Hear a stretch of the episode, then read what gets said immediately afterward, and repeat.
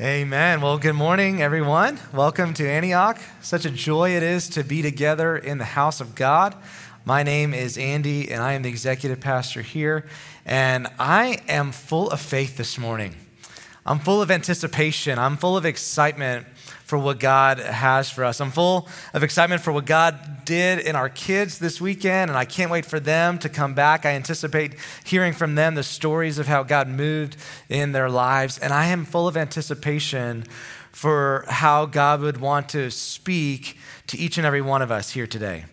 I believe that he has something he wants to reveal, something that he wants to accomplish, something that he wants to do. As I was preparing this week, I just God just brought some fresh revelation, some fresh truth into my heart that just I just found so encouraging and so helpful and so strengthening for the life of faith and the journey that He has for me. And so I am believing for the same thing for you that all of us together, that as God speaks and as, as His word is active, that He would be present here and that we would all leave uh, today with a greater sense of the work that he's doing in our lives and a greater sense of equipping to follow him as he, as he leads us.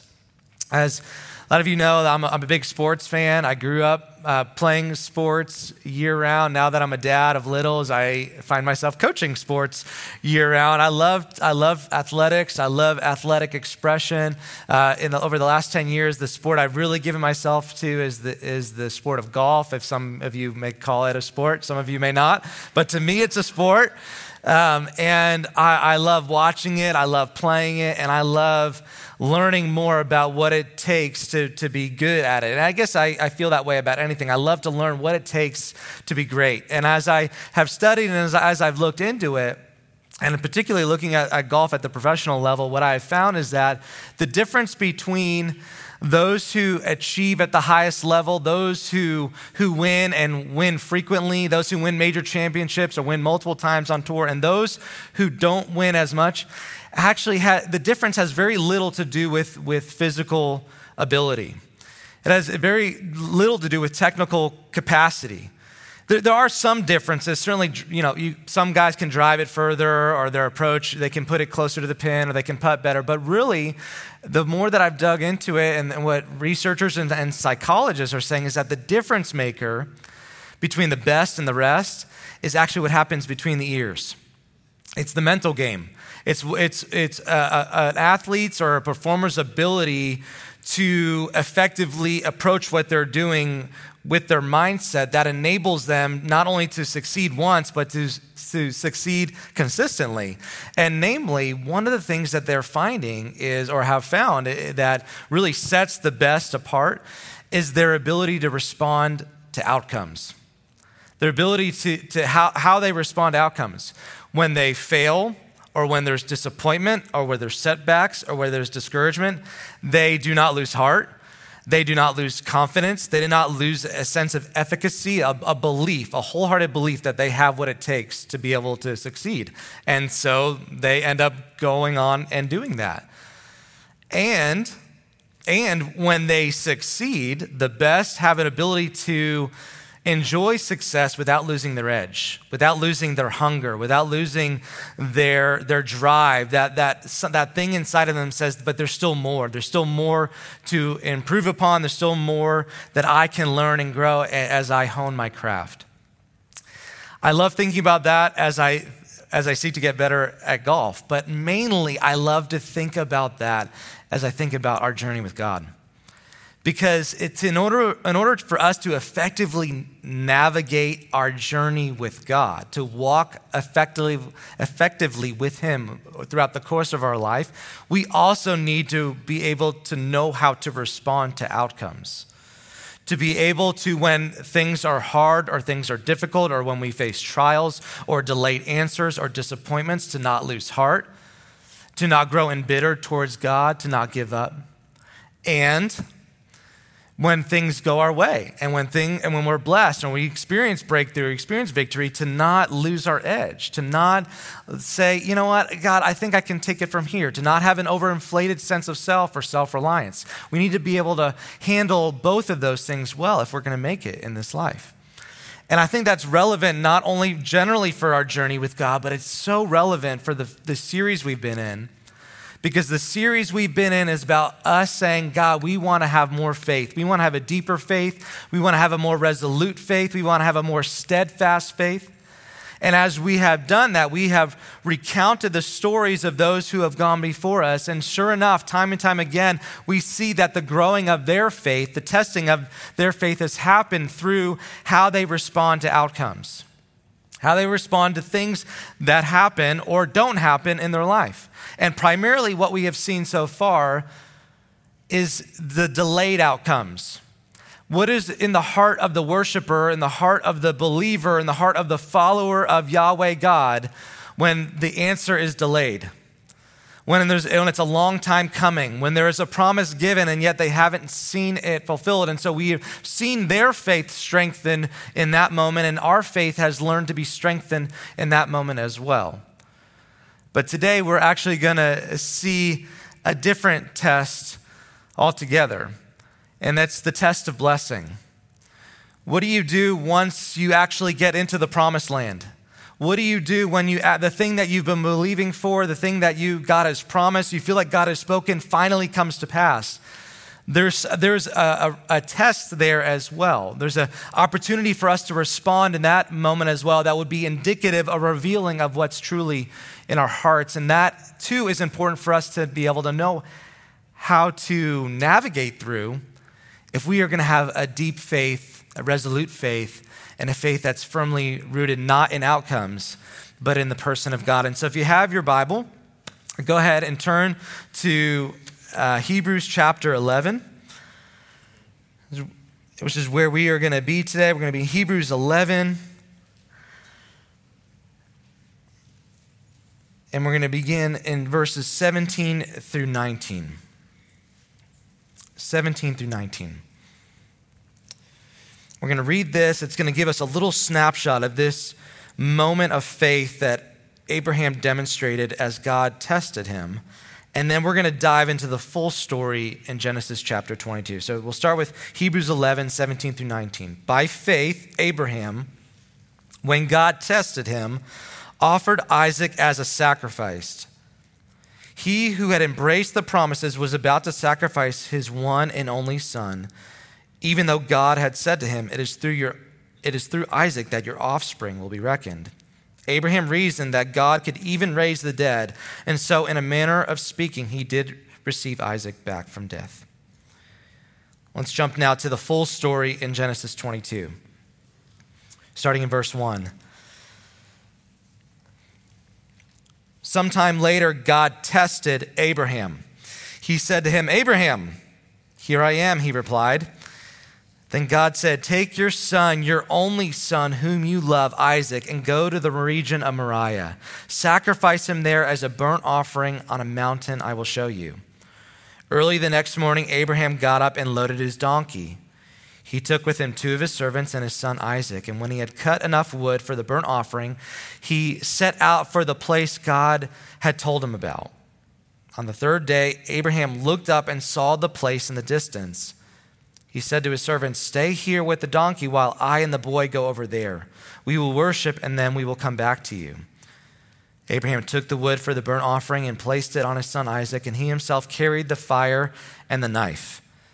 As the two of them went on together, Isaac spoke up and said to his father, said to his father Abraham, Father? Yes, my son, Abraham replied. The fire and wood are here, Isaac said, but where is the lamb for the burnt offering? Abraham answered, God himself will provide the lamb for the burnt offering, my son. And the two of them went on together. When they reached the place God had told him about, Abraham built an altar there and arranged the wood on it. He bound his son Isaac and laid him on the altar on top of the wood. Then he reached out his hand and took the knife to slay his son. But the angel of the Lord called out to him from heaven, Abraham, Abraham. Here I am, he replied. Do not lay a hand on the boy, he said. Do not do anything to him. Now I know that you fear God, because you have not withheld from me your son, your only son. Abraham looked up, and there in the thicket he saw a ram caught, in its, uh, caught uh, by its horns. he went over and took the ram and sacrificed it as, as an offering instead of his son. So Abraham called that place, The Lord will provide. And to this day it is said, On the mountain of the Lord it will be provided. The angel of the Lord called to Abraham from heaven a second time and said, I swear by myself, declares the Lord, that because you have done this and have not withheld your son, your only son, I will surely bless you and make your descendants as numerous as the stars in the sky and as the sand on the seashore. Your descendants will take possession of the, of the cities of their enemies, and through your offspring, all nations on earth will be blessed because you have obeyed me. What stood out to me this week as I was preparing was that both in Hebrews 11 and in Genesis 22, it's, it's absolutely clear. God was bringing a test to Abraham, He was testing him.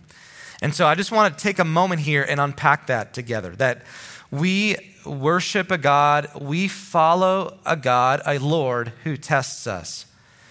And when I say that, he, that, we, that God tests us, uh, I think sometimes that, that the fir- at first hearing of that, we may feel uncomfortable with it.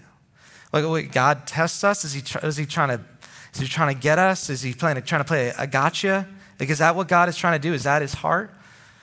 And the answer is no. God is a God is good. And we need to interpret everything God does through his proven character, through, the, through what Scripture declares about him. Scripture declares that he is absolutely good, and therefore his testing his action of testing us is good.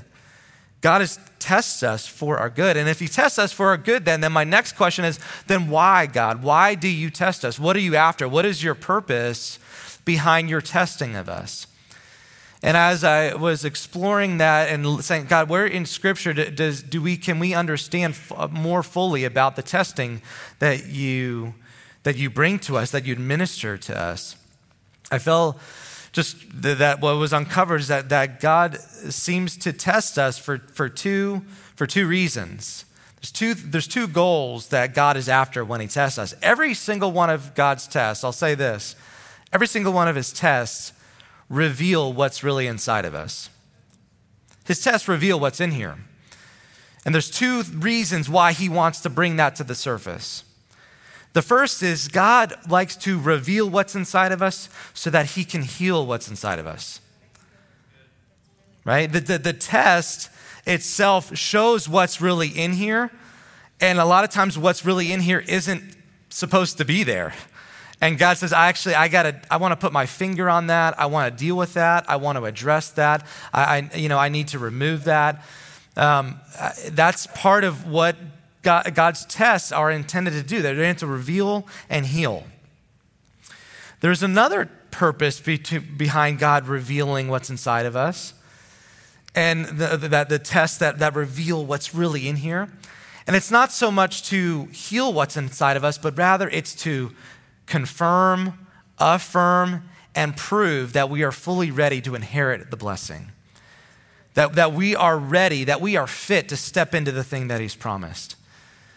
And, and so God brings tests to our lives. He does them to reveal and heal, and He does them to, con, to affirm and confirm so that we can step into the thing. And sometimes He does one, and, or sometimes He does both. Sometimes He does one or the other, and sometimes He's after both, but that is God's heart and His purpose behind testing. And we see those tests show up depending on the purpose He's after, depending on what His aim is and His goal is. We see those tests show up in different ways. The first test, the one that's more tended, attended to, uh, the goal is to reveal and heal. We see that, um, I call that type one, you know, test type one. That's the test that we see in James chapter one. It's portrayed like this.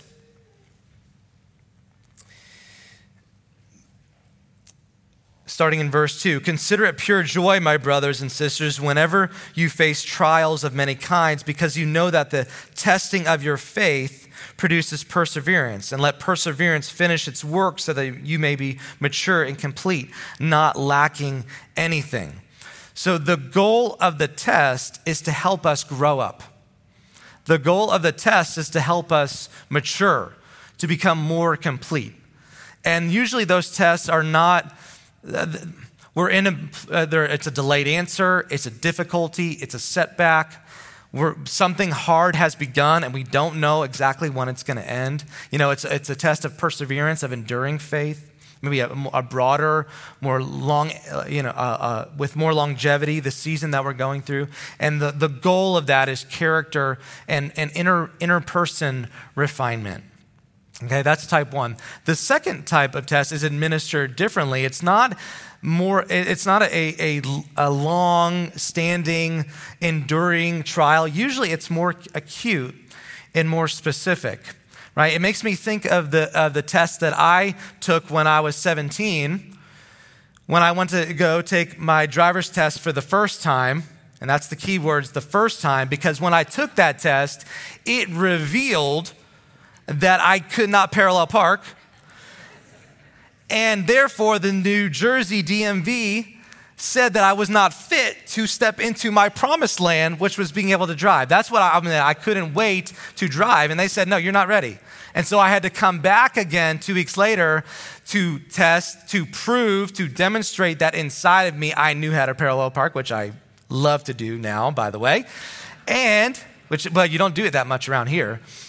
And therefore, they said, okay, now you have verified, you have affirmed that you are ready and you are authorized to step into this next thing. So the next test comes by, by way of that. And that test is similar to the test that we see happening in Abraham's life. It's not a long, it's not a delayed answer, it's not enduring difficulty. It's a here and now moment of obedience, a here and now moment that he's going to prove what's inside of him. So then God can then say, yep, what I see is really good, and you are ready for what's next. It reminds me, actually, it reminds me a lot of a test, a similar test that we see Jesus go through. In Matthew chapter 4, verse 1, it says this Then Jesus was led by the Spirit into the wilderness to be tempted or tested by the devil. And so, for a 40 day period, a very specific amount of time, Jesus faced three tests that God allows the devil to bring to him. Each test, Jesus has, um, has an opportunity to respond in the way that God would have him respond.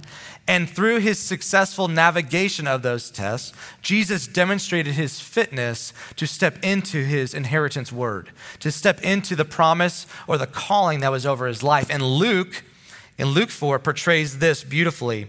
It says this, starting in verse 16. He went to Nazareth. So this is after the, after the wilderness, after the testing. Immediately after, this is what happens. He went to Nazareth, where he had been brought up, and on the Sabbath day he went into the synagogue, as was his custom.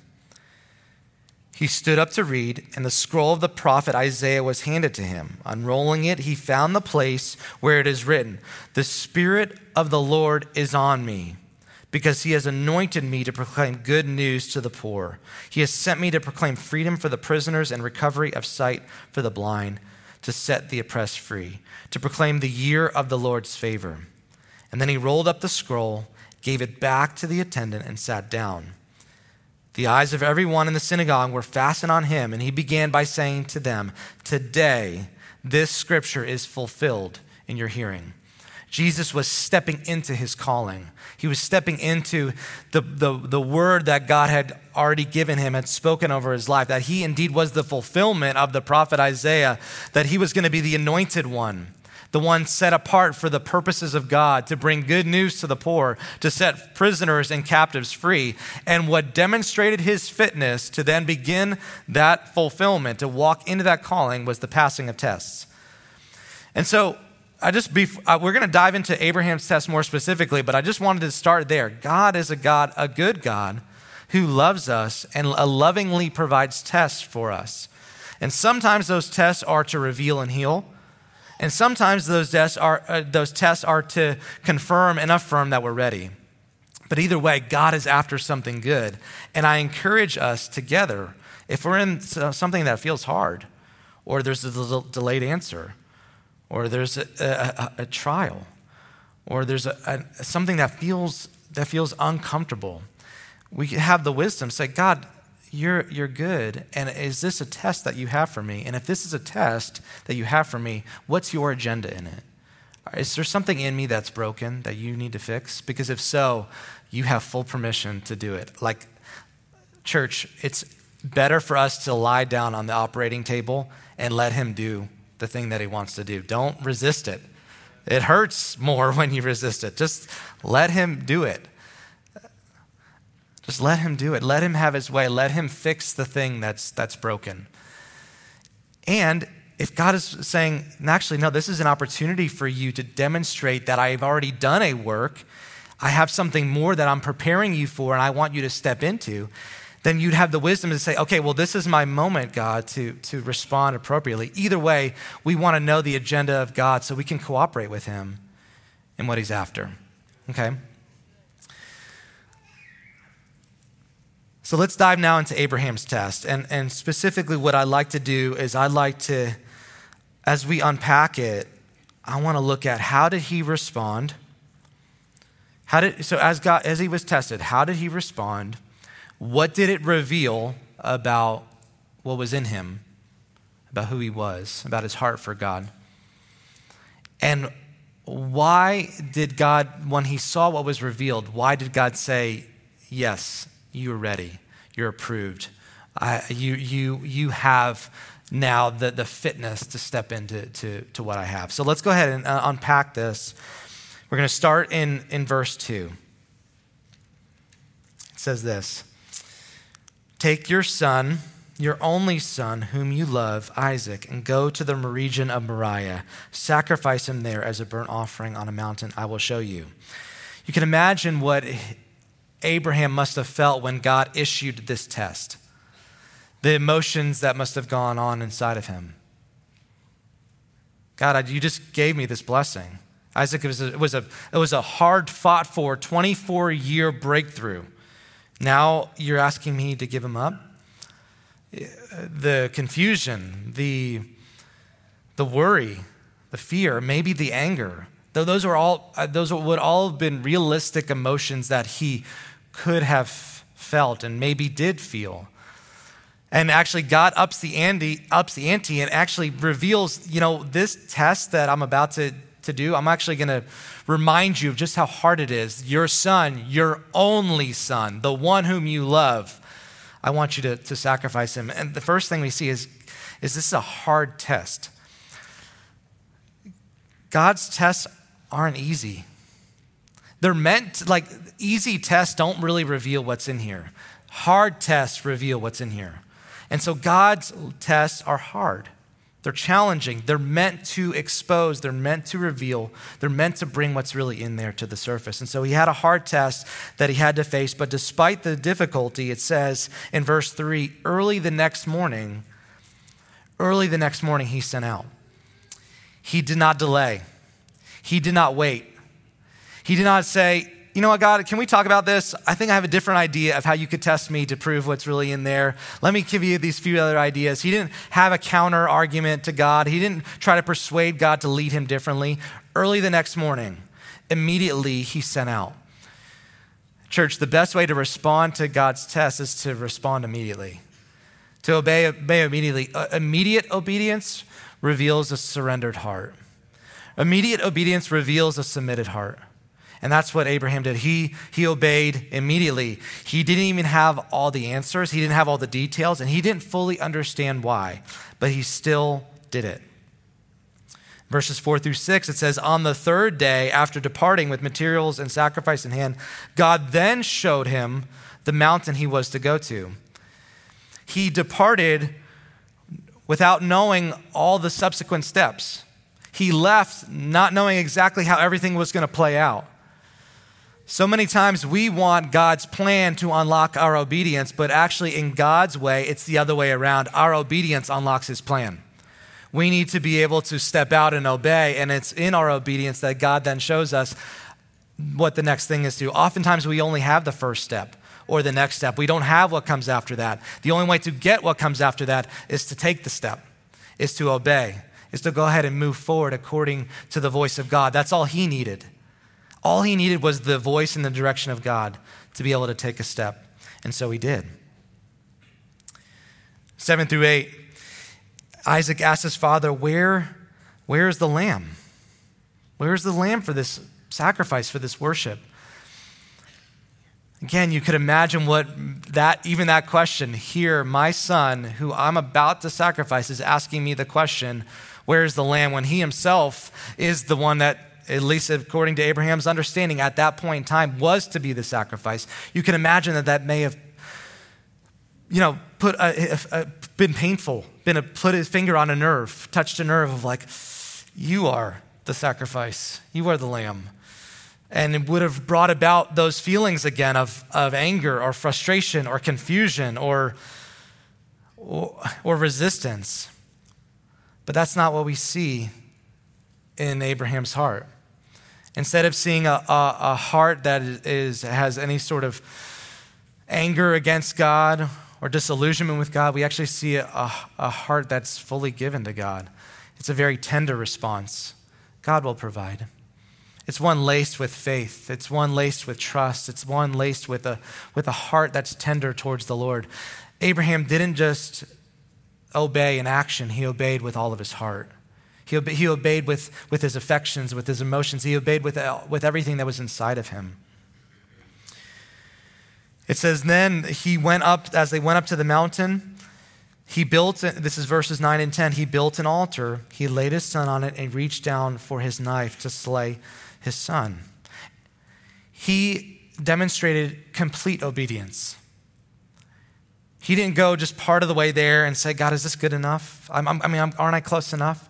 He went all the way there. He actually had the knife in hand, and it wasn't until the angel stopped him that his actions ceased. He actually fully intended to go through with the thing that God had said until God himself stopped him. He obeyed all the way. It was not a partial obedience, it was not an incomplete obedience, it was all the way.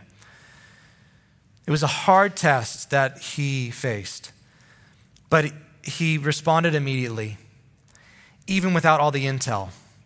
He allowed obedience to unlock the plan and didn't wait for the plan to give him the courage to obey. He obeyed not just with action, but with his heart. And he obeyed all the way. He obeyed all the way. And because of that,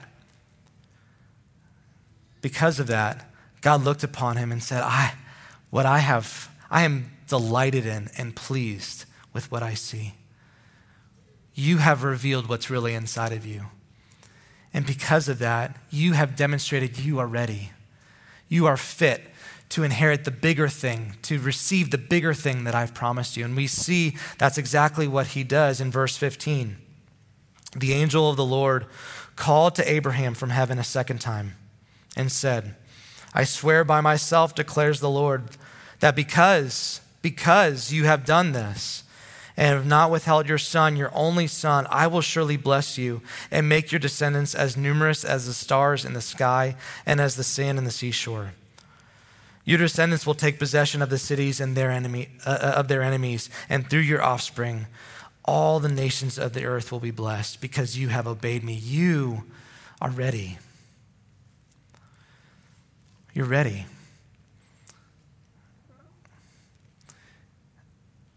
And I want to talk now just for a moment. We talked through his obedience and the steps that he took, but I want to just unpack what I believe Abraham's obedience revealed. And as I share these things, my challenge is that we would have the same heart attitude, we would have the same posture towards God when God tests us, when God brings about blessing to us, if that is one of the tests that we face, if it's a test of blessing that we're in. As I share these things, I say, God, let us have the same heart. We want, we want to have that same heart towards you. And when I, I share them, you're going to see they all kind of feel a little bit similar, yet there's little nuances to each of them. So I want to highlight them and speak of them separately. The first is this God's test revealed Abraham's ability to receive blessing without idolizing it.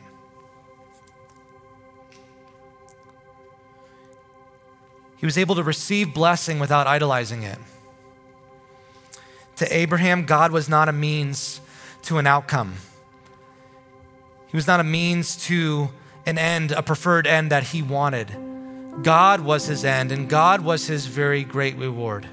And though he loved Isaac and cherished Isaac, he worshiped God. And there's a difference.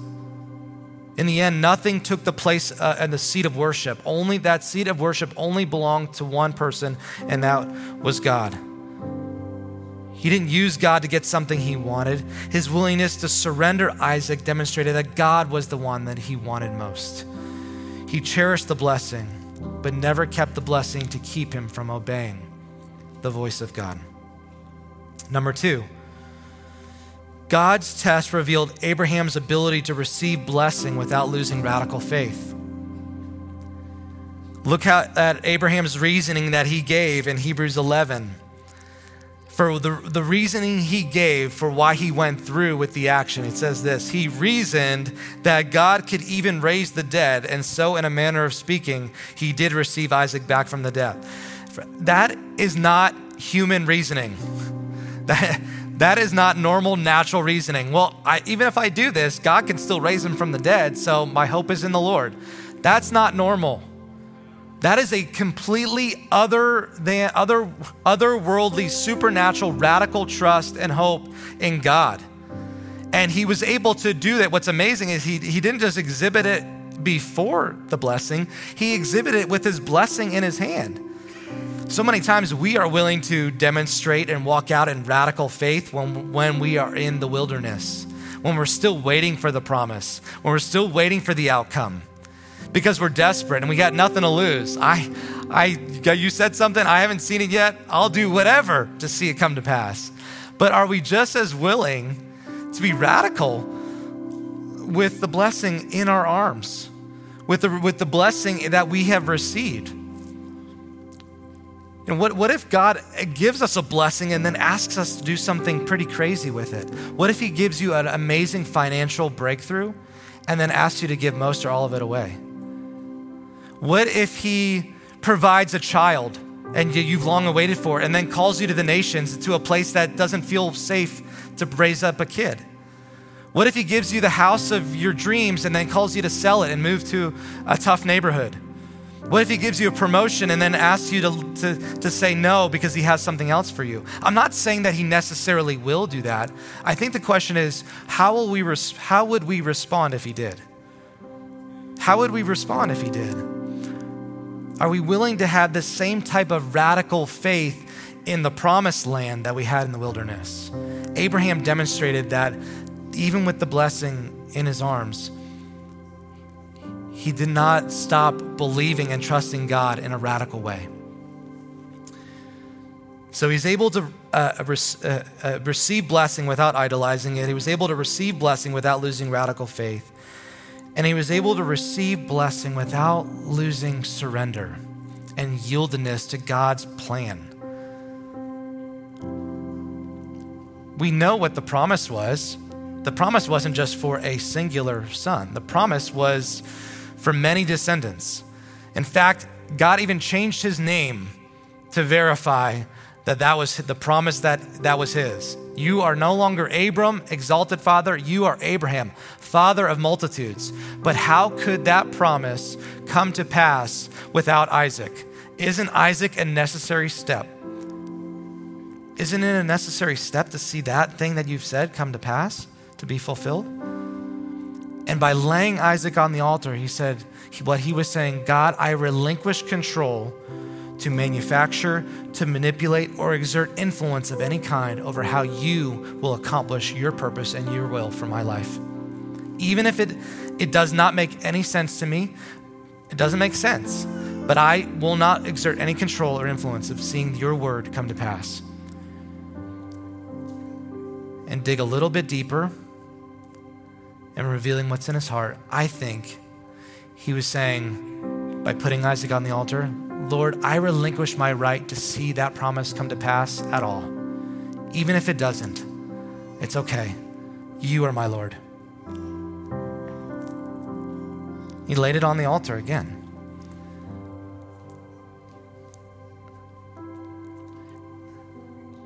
For us to be people of faith means that we have that faith tested. to grow in faith requires that, that God tests us, and He does it lovingly. He does it because He's for you. And sometimes it's because He wants to reveal and heal. And sometimes it's because He wants to confirm and affirm that you're ready.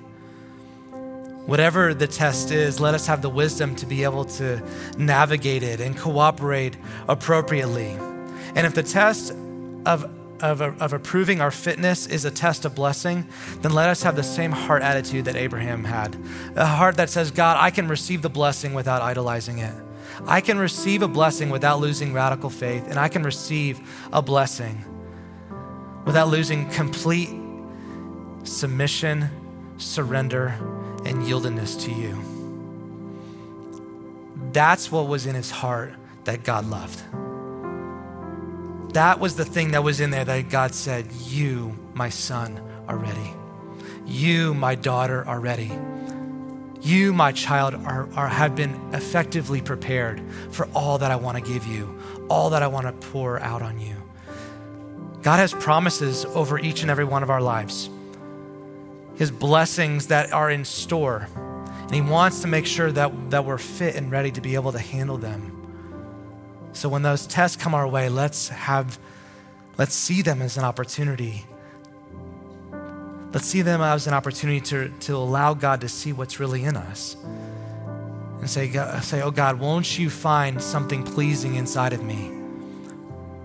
The work that you have done. Won't you find something pleasing in here that you be able to say yes and amen. Yes and amen. Won't you pray with me? God, we thank you today that you are a good God. You are a good Father.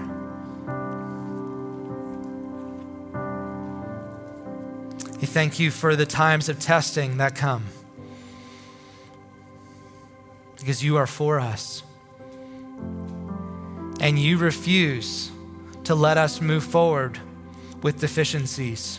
Like the refiner's fire, you turn up the heat in our lives to show us the things that are there that don't need to be there because you care for us and you love us. And you know that those things will cause us pain and hurt down the road. And so when you bring times of testing our way, we want to respond. We want to cooperate. We want to fully surrender and submit to you. And we thank you that not only do you test us to refine us, but you, you, you test us to approve us, to prove that we're fit, to prove that we're ready.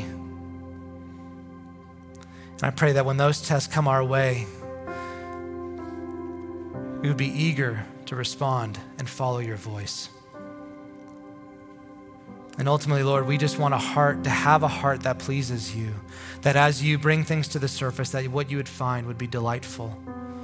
That what you would find would be pleasant. And what you would find would demonstrate our utmost worship and surrender and submission to you and you alone. We love you, Jesus. We pray this in your name. Amen. I invite you to stand with me. We're going to have a time now to respond to, the, to God's word. And really, if, God, if God's doing anything, if you feel stirred, you feel convicted, you feel challenged, you feel like He's inviting you, just go, go ahead and come forward now. You don't even need an invitation. This space is open for you. But specifically, I wanted to, to share a few thoughts that I would have. One is for anyone who, if, um, who has recently experienced a breakthrough or a blessing, this could be a moment for you to say, God, I want to, I want to put it on the altar again. I, I want to put it before you again and, and say, I, there's nothing that would keep me from you. There's nothing more valuable or more important to me than you. And this is an opportunity just to do heart work before the Lord and, and say, God, you are my end. You are my ultimate. You are my aim and my goal. So, this is a time to, for you to do that.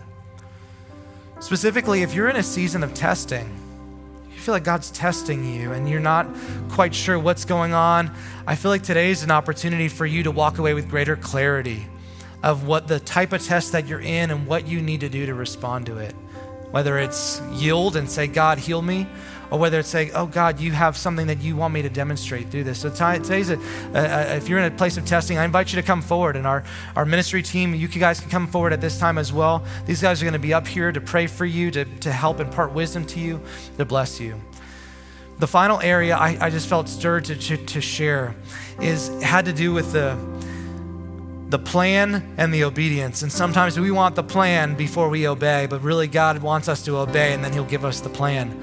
If you're in that place, you feel like God's giving you a step to take in your life, there's something that He wants you to do, but you're scared because you don't see it all. God is inviting you today to have courage to obey and trust that He will show you the rest. So, if that's you, this is a time for you to respond as well. But if there's anything else, any other need, financial, spiritual, relational, spiritual, we're here for you. We love you. We, we want to see you whole and set free. So respond in this moment as our team leads us.